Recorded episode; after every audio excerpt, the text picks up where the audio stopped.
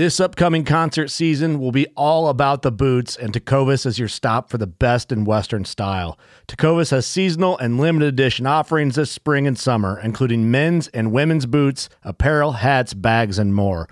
All Tecovas boots are made by hand in a time honored tradition with timeless styles that are always on trend. And Tecovas has first wear comfort with little to no break in period. It's hard to find this level of comfort paired with this level of style. Stop by your local Tecova store, have a complimentary drink or two, that's WCB style, and shop new styles. The smell of fresh leather and friendly staff are at your service. Many stores even have leather custom branding to make your boots truly personalized. And with regular live music and events, there's no in store experience like it. If you can't make it into a store, just visit tecovas.com. That's T E C O V A S.com. They offer free shipping on all boots, as well as free returns and exchanges, and ship right to your door. Go to tecovas.com and find your new favorite pair of boots today. Fishing like a local isn't just about catching fish. It's about connecting with the environment and the people who call it home. It's about hearing the stories and traditions that have been passed down for generations and sharing unforgettable moments with the people you meet along the way. Fishing like a local is having an experience that stays with you forever. And with Fishing Booker, you can experience it too, no matter where you are. Discover your next adventure on Fishing Booker.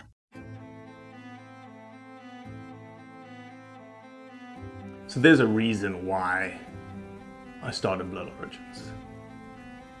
And that reason is simple. Is that I wanted to convey the truth about hunting. It brings awareness to to non-hunters that it's it's more than just killing animals. How do I start it? Brittany. My name My, is- Does my hair look okay? It's fantastic. My name is Mike Axelrod. Start again. Yeah, I hated it too. Braxton, you said something in the car to me. You said that you were living on borrowed time. Hmm.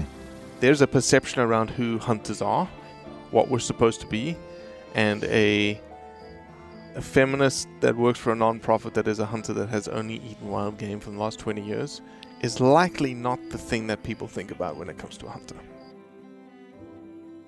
Guess if you had to lay an egg every day, you'd be pretty proud of yourself too. Are you ready, Drew? Yes, sir. Hillary, are you ready? yeah. All right. So, give us a little background to how you were raised. You weren't raised in a hunting lifestyle, right? Yeah, I have I think I have a little bit of an interesting background because I actually was exposed to hunting um, in a few different ways, but my parents never hunted. Um, my parents were both Texans, and they grew up. Uh, my dad, especially, grew up in a hunting family, and um, from parents of the Depression, right? So they were there was a lot of self-sustenance stuff going on, but in the 70s, they left Texas and headed north to Colorado. And I guess you could call them part of the hippie generation. And um, my brother and I were born in Colorado, and my dad just never took to hunting. He tells stories about my grandpa hunting in Texas, and he didn't really feel drawn to it. He also didn't necessarily feel like the animals were respected, and he felt like a lot of the meat was wasted. And part of that was because they didn't prep it correctly. And you know, in the Texas heat, if you're not prepping the meat correctly, it can really spoil. So he saw a lot of waste go down, and he just felt that that wasn't something that he could be a part of. So we, um, until I was 12, I would go fishing with my grandpa. We would go trout fishing, like catfish fishing, and so fishing was something I was raised with. Um, and growing up north of Yellowstone Park, we spent a lot of time in Yellowstone Park fishing the Yellowstone Lake and exploring the rivers and the backcountry of that area. Um, when I was 12, my dad left to go to the seminary to become a pastor. And unfortunately, that didn't work out well for my parents' marriage. Um, kind of a funny dichotomy there. But um, I always said that my dad left me for God. And I would say that for a number of years. I had issues with that. But my dad was really young when he had us and started his family. And I, I see now as a grown person that sometimes we don't find our passions till we're older. And we sometimes make sacrifices for that. But um, when I was 13, my mother met her second husband, who was a Native American here from Montana. And um, he, uh, interesting lifestyle that I obviously hadn't been exposed to, but we were brought into native life and native cultural life here in Montana, um, which I think looking back on it, it was a very difficult time in my life. Uh, but it was a, it was probably amazingly cultural and, and a rich exposure to things that I wouldn't have been exposed to if um, my mom hadn't met him. And so we spent a lot of time out on the reservation, out on the land. Um, he was a spiritual elder as well. We did a lot of sun dancing and um, fasting on the mountains and family camps and just uh, kind of very different than living with my father, who was a pastor. Um, but he did hunt. So my stepdad did hunt when he was younger. And when I was in high school, he actually hunted. I remember my mom and I, we would, I would say we were fairly poor. Um, my mom worked and he worked, but we lived in, we lived in buildings with no running water. We lived in a trailer with, where we had to truck our water in on tanks. Um, I learned a great respect for water when I was a child, um, as a teenager, and how precious that resource is that we just take for granted. It just runs out of the faucet. And so that was a great experience for me. But my mother and I used to dress, you know, clean up the meat, cut the meat, and, and preserve it for, for the rest of the year. And I remember vividly doing that as a teenager. And then there came a point where my stepdad just one day decided to give away his weapons and gave away his bows and decided that he didn't want to kill anything anymore. And from that moment on, um, as I remember it as a child, uh, hunter hunting became um, not a good thing. And I don't know what the transition was that created that sort of animosity, but I believe that um, part of that may have been the stereotypical hunter at the time in Montana and obviously the Native Americans. There was Native Americans are our largest minority in Montana um, and in the West, and unfortunately, their story is tragic. And um, but they also um, have their own tragic stories with wildlife management. And so I think that my stepfather was really torn between that, um, seeing animals decimated from the reservations. Um, and he just decided that he was going to start fighting for those animals instead of killing them. And um, they did a lot of work with the buffalo, they did a lot of work with the wolves. And I will say that being married to a hunter um, has had its challenges because of the way I was raised and the way I was taught to believe about wildlife. Um, Good. Yeah. I'll borrow that one. Okay. I know it's difficult. I know it's super difficult. Okay. um, so, you had this non hunter perspective through your stepfather, mm-hmm. and then you married Ryan. Mm-hmm who was a hunter when you married him, mm-hmm. right? Sort of. He was mainly a fisherman, but he hunted one week a year. One week with his dad. So. And turkey hunted, I guess, and bird hunted, but not big game. One week of big game. So, how has your perspective on hunting changed through being married to a hunter and engaged and now in a hunting community? Mm-hmm. Um, well, when we got married 22 years ago, I don't think I thought about all those dynamics. When you're young and you get married, you're like, oh, I'm in love, let's get married. And then as you age and as you have life experiences, um, and as you are just like my dad was, you're you're finding yourself and you're figuring it out. Is sometimes you realize that that doesn't always fit into what the original deal was when you got married. Um, my preconceptions of hunting when I got married were sort of I put them in the back of my mind when I met Ryan because he had a charisma and a quietness and a there was a spirituality about him that was hard to um, ignore and he really truly was wild and i in a, in a, in a nature sort of way. So i, I love that about him. Um, and we were young. And then as um, we grew his passion for big game hunting grew. And I, I believe that just early on in our relationship, my preconceived idea of, of hunting and the stereotype that I was raised with, um, it really put a lot of prejudices on him from me. Um, and it created a lot of stress in our relationship because I couldn't quite, even though he was not hurting anybody, he was a healthier person for it. He was, um, I just felt always like he was being sort of selfish and not really um, understanding like how can you just kill an animal just to kill an animal even though these animals are feeding us which is always the difficult part when you think about it because otherwise i'd be buying a cow or a chicken or a, a lamb or something that was killed by somebody else at the store so how can i have such a problem with him actually providing this meat for us and it really just comes down to an emotional issue of what do I believe as a person, not what do my parents believe or or you know how how other people are going to think of me if they know that my husband hunts. Uh, it really came down to how how do I emotionally, truthfully feel about what he does, and do I think it's bad? And when I asked myself that, literally, like more than a decade into our marriage, this was not an overnight thing. I it it took years and years and years for him and I to come to this place where we are now. And I had to ask myself, like, what what is this that I hate so much about it?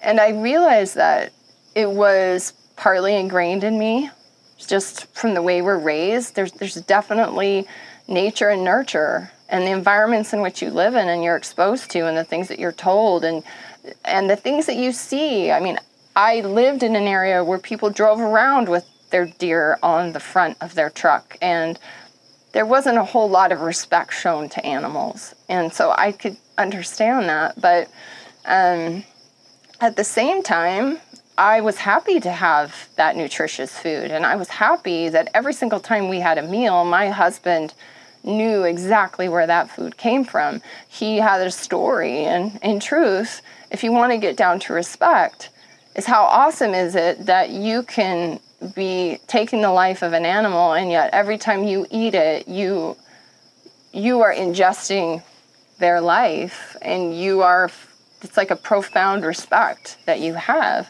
and the story means everything and so the question is what is the story that you've been told about it and is it your story or is it somebody else's story and that's what i came to realize is that it's not my story i don't hate him for doing this. I don't hate that he hunts. Um, and the other thing is, I love healthy food. I, I believe that we all need nutrition, and this is one of the reasons as a physician, our communities are suffering, suffering from diseases that are literally preventable and avoidable if people just understood the power of where their food comes from. And so, um, even though it took me it's taken me, you know, two decades to sit here and say that I think that hunting is has benefited my life. Um, I would I would want you or anybody else that was listening to this and has a preconceived notion about who a hunter is to really to really ask yourself um, is there a reason that you're is there a reason that you have a prejudice about this? Is there something that's stopping you from knowing a hunter, listening to their story? And I think that we can change the stereotype. Unfortunately, there'll always be people that will they will live out the stereotype. And um, but what I've experienced in this community is a community of very health-minded people who love nature and love animals um, more than any person that's a non-hunter that I know. Conservation and the money put in and the respect put in and um, it's it's just um, it's inspiring to be around that and so as a non-hunter i think that i've really benefited from having somebody in my life that um, wants to uh, that can do that that can provide healthy meat for us and provide a story for us that can't really get with other food One thing to Okay. ask you, okay and that's tied to what you started with, you know, the hunting, poaching. Are there misperceptions, misconceptions around hunting that are out there that a typical non-hunter uses? That, like you mentioned before, hunting versus poaching, right? They're used interchangeably, and we all we know, and, and, and you've learned that they're vastly different things. Mm-hmm. Mm-hmm. Are there any others? You want to? We'll talk a little bit more. Talk to that hunting poaching piece, but then if there's anything else that is on your heart, mm-hmm. just Sure. Um, yeah, I think um, growing up and growing up in Montana and, and having firsthand experience, especially around the buffalo conflict, uh, farmers and ranchers, and the Native American, and then Yellowstone Park, and there's a time, and there still is, unfortunately, but you know, I think that we see things. We, we all have, I think, a soft spot for animals if you have a heart at all. And I remember being, you know, a teenager and hearing these stories and knowing it and locally and, and watching it is that, you know, buffalo would walk out of the park and they would just be killed by the ranchers, just shot for no reason. And this is like one of the last herds of buffalo on the planet you know these these animals ran the plains here in the millions and they were decimated in a very short period of time and so the, my experience about being around people that really wanted to save these animals and had a passion for them. Not only that these animals are like the backbone of entire cultures. And um, at the same time I, I think that you know, seeing that those tragedies and needless death and wasted meat and, you know, and whatever the story is, um, at the same time, I think that it's important to realize that there is um, a necessary, there's a need for wildlife management and that we, I think the North American model and, and what we've learned from the past and from our mistakes in the past can be has in this country at least been pretty powerful. And we now are you know the numbers of wildlife are back up and it's you know it's a struggle it's a place like where is it hunting and i think a lot of people confuse hunting legal hunting with poaching and um, is it fair to just kill an animal because it's walking onto your property? Um, I don't know. That's a question that we all have to, to ask ourselves. But I also know that when my husband hunts, he's paid a lot of money into the system um, that's going to give life back into those habitats. Um, he's whenever somebody says to me hunting is poaching, I say obviously you don't understand how the system works. And I think that a big problem with that is the way the media portrays it. The media portrays hunting as you just go out and kill stuff. And uh, maybe I even thought that too, just like you go out and you just kill the buffalo when they walk across the line. That's not what's happening. And in the North American model, um, there's rules, there's laws, there's times. These animals are regulated. There's even years where they shut it down. There's no hunting in that area because there's no numbers for that, or they the winter was really hard, and so um, poaching poaching is just randomly killing, needlessly killing. Maybe they're doing it for food. Maybe they're doing it. Obviously, in a lot of countries, they're doing it for resources to sell for things like healthcare reasons. You know, they they attribute it to that, and it's unfortunate. But I think that um, if you're non-hunter and you don't understand the system, that you should learn about it because you'll realize that the the main majority of hunters, probably 99% of hunters in North America, um, I can't speak for the rest of the world, but for North America, are legally hunting animals that are being maintained now by their conservation efforts and letting those animals be there for all of us to enjoy. And that's the most important thing is that um, whether you just go hiking in the mountains or, you know, mountain biking or hunting or camping or fishing, all those resources are there so that we can enjoy those animals. And a very small select of people choose to, um, when I say a small select group, hunters make up a very small group of people in, in North America. And those are the people that choose to legally procure meat and have the experience and the adventure of hunting. And let, let me say lastly, as a, as a physician, and I, I'd like to call myself an anthropologist, an ecologist, and a geneticist, eh, you wouldn't be alive if your ancestors didn't hunt. So there's always a percentage of your population that is going to need somebody out there that's the warrior, that's the hunter. And um, when we stop kind of, when we start ignoring the fact that we aren't genetically that different from our ancestors, and we start um, quantifying everything as um, good or bad, then we then we kind of lose our individuality.